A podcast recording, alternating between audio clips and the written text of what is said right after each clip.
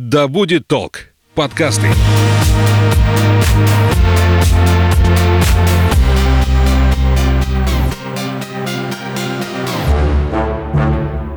Всем привет, меня зовут Светлана Подберезня, и это подкаст «Ой, страшно». Здесь мы обсуждаем страхи и фобии, которые одолевают человечество в 21 веке.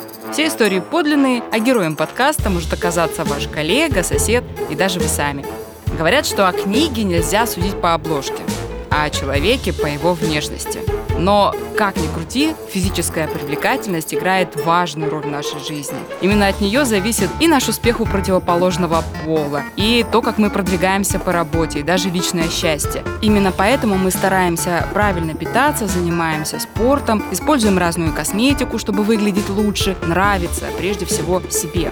Но главное в этом навязчивом стремлении быть красивыми не бросаться в крайности. Когда одни, глядя на себя в зеркало, видят только недостатки, например, там нос с горбинкой, оттопыренные уши, тонкие губы или чересчур большую попу и короткие ноги. А другие настолько тщательно ухаживают за собой, что когда приближаются к своему идеалу, боятся получить какой-то изъян. И то, и другое психотерапевты называют дисморфофобией, чем она страшна и как от нее избавиться, обсудим с врачом-психотерапевтом Григорием Овцовым. Здравствуйте. Здравствуйте, Светлана. Григорий, скажите, как научиться различать эти два состояния? Спорт ради здоровья и фанатичная озабоченность своим телом. Когда начинать беспокоиться? Ну, во-первых, Светлана, смотрите, вот даже когда мы говорим про занятия спортом, там какое-то правильное питание, диету и так далее, тут мотивы-то могут быть разные. Я занимаюсь спортом достаточно много и, можно сказать, всю сознательную жизнь, но вот у меня мотив э, иметь какую-то привлекательную внешность, он, наверное, был только в юности при этом. Да? То есть я могу сказать, что я занимаюсь, чтобы себя хорошо чувствовать. В принципе, я там тренировки строю, какие-то ограничения в питании, исходя из этого. Ну и многие люди, занимающиеся спортом, они поступают именно так. Ну, ну насколько есть, я знаю. Есть люди, да? увлеченные настолько, что для них это прямо смысл всей ну, жизни. Ну, а есть люди, которые именно хотят свою внешность как-то преобразить, вот и для них это становится действительно каким-то смыслом, таким вот очень мощным стимулом к действию. Вообще есть такой здоровый подход, наверное, это, ну, насколько человеку его какая-то увлеченность чем-то, насколько она ему вообще в жизни помогает или мешает. Чтобы наш разговор был более конкретным, расскажу историю Маши. Ей 26 лет. И два года назад она решила круто изменить свои привычки и купила абонемент в фитнес-клуб. За полгода ей, конечно, удалось сбросить достаточно большой вес. Девушка сменила гардероб, стала нравиться себе и начала бояться повредить свое тело, ради которого она столько пахала в тренажерном зале. Недавний пример – сломала ноготь и началась паника. Маша уже забыла, что опаздывает на работу, начала звонить маникюрше, чтобы та ей срочно все восстановила. Испортить настроение девушки могут даже банальный прыщ или пирожное, которое она позволила себе съесть. Ну, то есть отказаться от него сложно, а если съел, то начинаешь корить себя уже за собственную слабость и лишние калории. А еще Маша перестала ходить к подруге, потому что у той есть кот, который любит играть и при этом сильно царапается. А об экстремальных видах спорта вообще речи нет, потому что там можно серьезно покалечиться. В общем, у Маши такая сильная любовь к себе, которая заставляет отказываться от многих радостей в жизни. Что посоветуете в такой ситуации? Ну, вот здесь, конечно, просится вопрос, который можно было бы задать героине, а что произойдет, что вы будете чувствовать, что случится, если вы получите какой-то изъян в внешности. Ну, для того, чтобы понимать, что за ее вот этим желанием, там как-то не, не навредить себе, не покалечиться, не прибавить вес стоит. Потому что иначе мы можем только предполагать, фантазировать, что за этим кроется. С одной стороны, вот вы совершенно верно сказали, что в нашей культуре внешности придается очень большое значение. Нам постоянно диктуют масс-медиа, какие-то стандарты внешности, стандарты красоты, которые меняются. Там сто лет назад они отличались от того, что сейчас, ну и так далее, так далее, так далее. Но с другой стороны, внешность – это то, что не поддается нашему непосредственному контролю. Ну, то есть, если вот у меня форма носа такая, ну, вот что ты сделаешь, чтобы она была другой. Ну, можно, конечно, пластические операции, там какие-то процедуры, которые сейчас доступны. Ну, многие вот просто, поэтому идут. Да, многие это и делают. Ну, вот просто обычным человеческим усилием изменить там форму носа, там какой, какие-то пропорции тела, да, там рост мы не можем. Поэтому возникает такой вот парадокс когда с одной стороны э, есть требования к внешности, есть желание выглядеть окей, есть желание соответствовать стандартам, но с другой стороны это некая данность. И тут сразу же возникает определенный такой конфликт. И здесь, наверное, тему внешности все-таки придется расширить, потому что внешность это то, что мы видим, то, что мы видим в зеркале, то, что мы представляем, но это некая визитная карточка нас.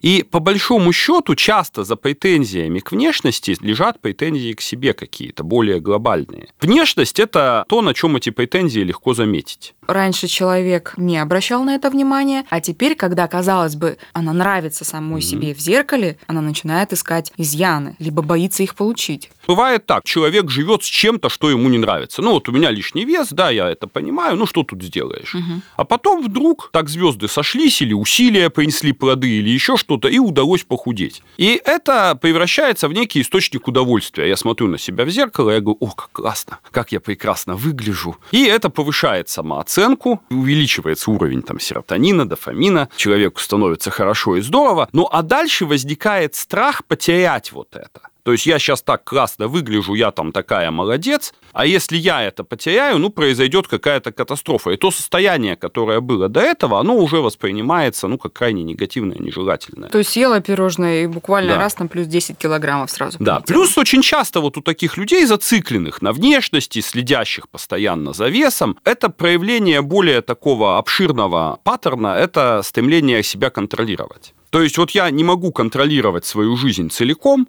я боюсь утратить над ней контроль, но сколько я кушаю, я проконтролировать могу. Угу. Или там вот привести свое лицо в идеальный порядок с помощью там каких-то вот косметических процедур я могу. А что вообще провоцирует такое поведение? Резкий сброс веса или это изначально сидит в наших головах, просто нужен какой-то толчок, чтобы запустить весь механизм? На самом деле, когда мы говорим о каких-то вот таких расстройствах, дисфункциях, да, психологических проблемах, э, мы исходим из биопсихосоциальной модели. То есть у нас есть, во-первых, биологическая какая-то уязвимость. Дальше есть то, как человек э, был научен в детстве, то есть то воспитание и те послания эмоциональные, психологические, которые он получил, когда был ребенком от своего окружения. Ну и есть социальное, это есть какие-то вот провоцирующие факторы здесь и сейчас, та ситуация, в которой человек находится. Как правило, надо отматывать назад и говорить про детство, про то, что такие люди, которые стремятся контролировать себя, для которых важно быть идеальными, ну, у них есть высокий высокие стандарты относительно себя. Часто это проявляется не только во внешности. Внешность может быть той сферой жизни, где эти стандарты легче всего вот так осязаемо притворять в жизнь. Я требую от себя многого, но я не могу, например, достичь каких-то успехов там в работе или в зарабатывании денег. Выглядеть идеально я могу. И я тогда все усилия трачу на то, чтобы выглядеть идеально. И этому тогда приписывается какое-то, ну, гипертрофированное значение. Что вот если я буду выглядеть идеально, у меня будет идеальная фигура, там, идеальная форма, я не знаю, там, губ, да, я буду вот прямо классно, красиво одета, то тогда меня полюбят, я встречу замечательного мужчину своей мечты, все ко мне будут хорошо относиться. И вот в фантазиях, в иллюзиях выстраивается некая идеальная жизнь, к которой может привести соответствие этому идеальному образу. Либо крах, который да, либо может крах. все это разрушить, всю эту идеальную жизнь.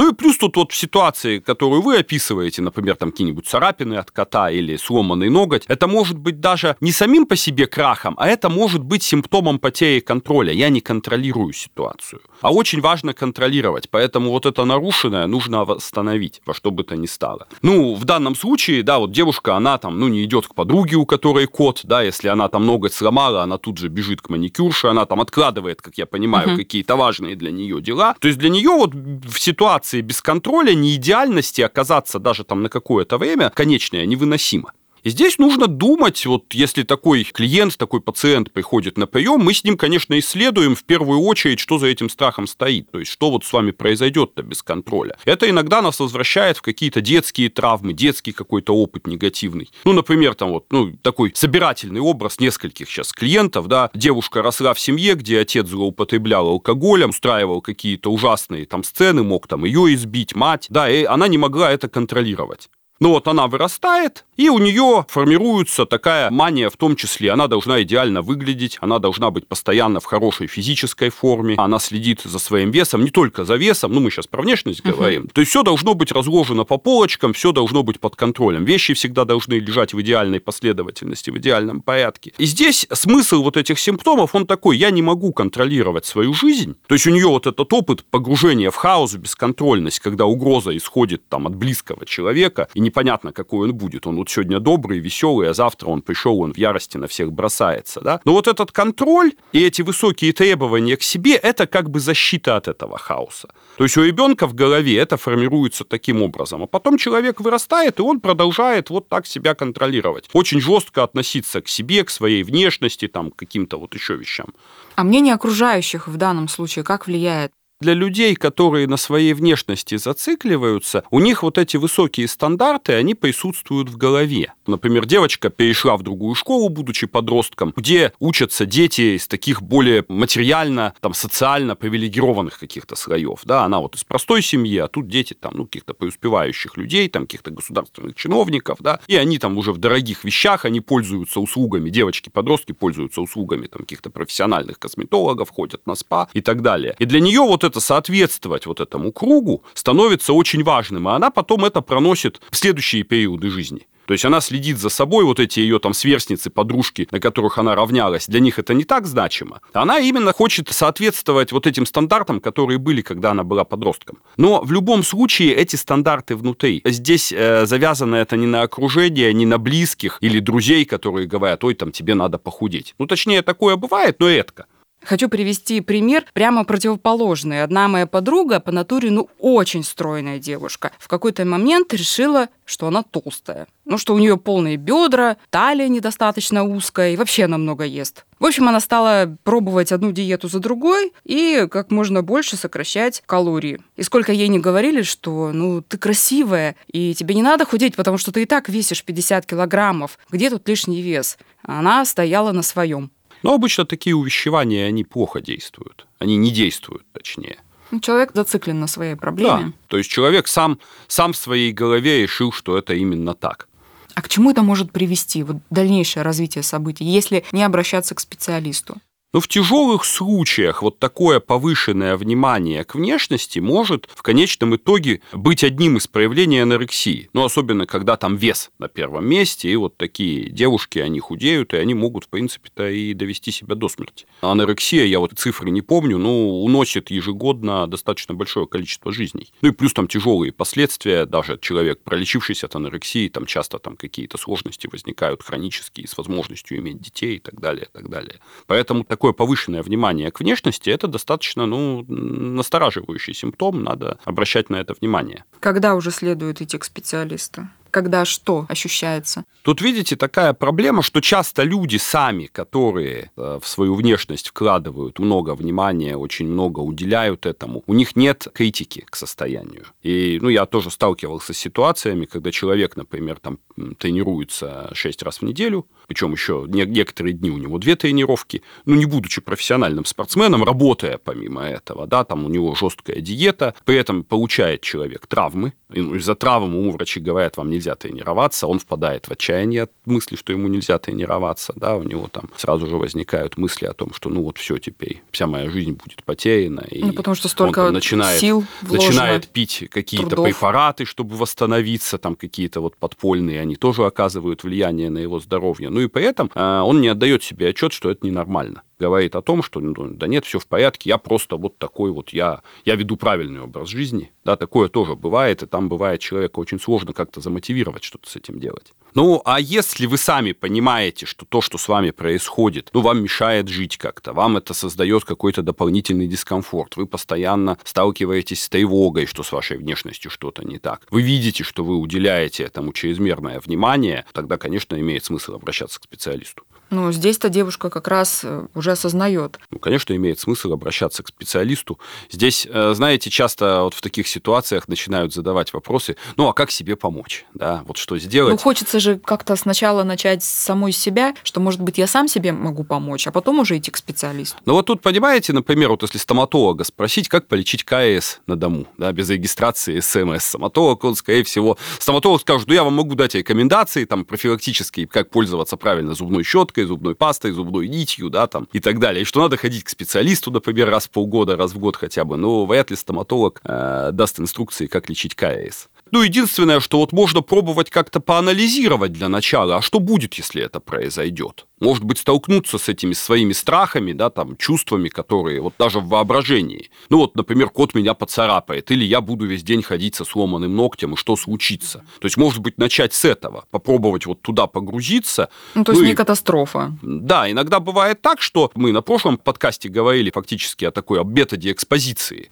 что надо со страхом встретиться. Иногда бывает так, что достаточно в переживание погрузиться в пугающее, какое-то время в нем побыть, ну, чтобы осознать, что, ну, в общем-то, ничего страшного, я могу с этим справляться. Но если этого не происходит, если это не помогает, то тогда, конечно, лучше решать этот вопрос со специалистом.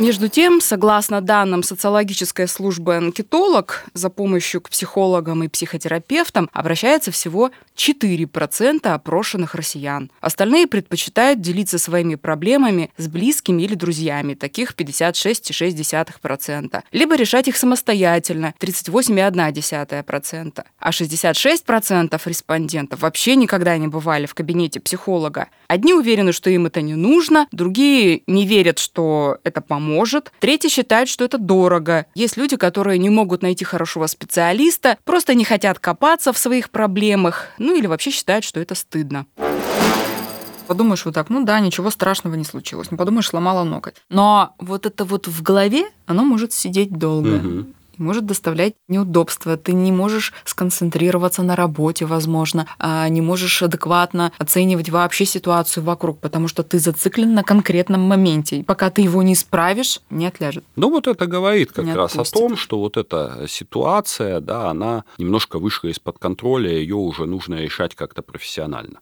То есть, если я все понимаю, но все равно мое эмоциональное отношение к происходящему не меняется, ну, значит, что-то есть, чем нужно работать. А как же страшное слово психотерапевт? А это на Западе такого? принято ходить к врачам-психотерапевтам трижды в неделю. У нас Знаете, общество... уже это из области мифов. У нас сейчас доступность психотерапевтической помощи по сравнению со многими странами Запада, она выше, как ни странно. Да, ну и на Западе, опять же, там, чтобы попасть, ну вот я говорю про Европу, в Штатах немножко другая ситуация. Там во многих странах, чтобы попасть попасть к психотерапевту, человеку тоже надо прямо совершить хадж, потому что чтобы страховая компания оплатила страховку, да, а без страховки это стоит каких-то совершенно фантастических денег, там должны быть очень четкие показания. При том, что у нас большинство психотерапевтов работают частно в нашем городе, то есть попасть действительно к бесплатному психотерапевту, ну, к муниципальному крайне сложно, но у нас при этом цены, они гораздо более демократичны, чем в странах Запада, даже учитывая их доходы, их зарплаты. Многие, я думаю, что страшатся даже не цены, а именно как перебороть себя, переступить и не быть потом осуждаемой коллегами, что я вот хожу к психотерапевту. Но здесь мне кажется, что нужно понимать, о чем идет речь, чем психотерапевт занимается вообще, потому что у нас есть, ну, три специалиста с приставкой «пси», есть психолог, да, есть психотерапевт, есть психиатр. Зачастую у нас в головах у людей они все как-то вот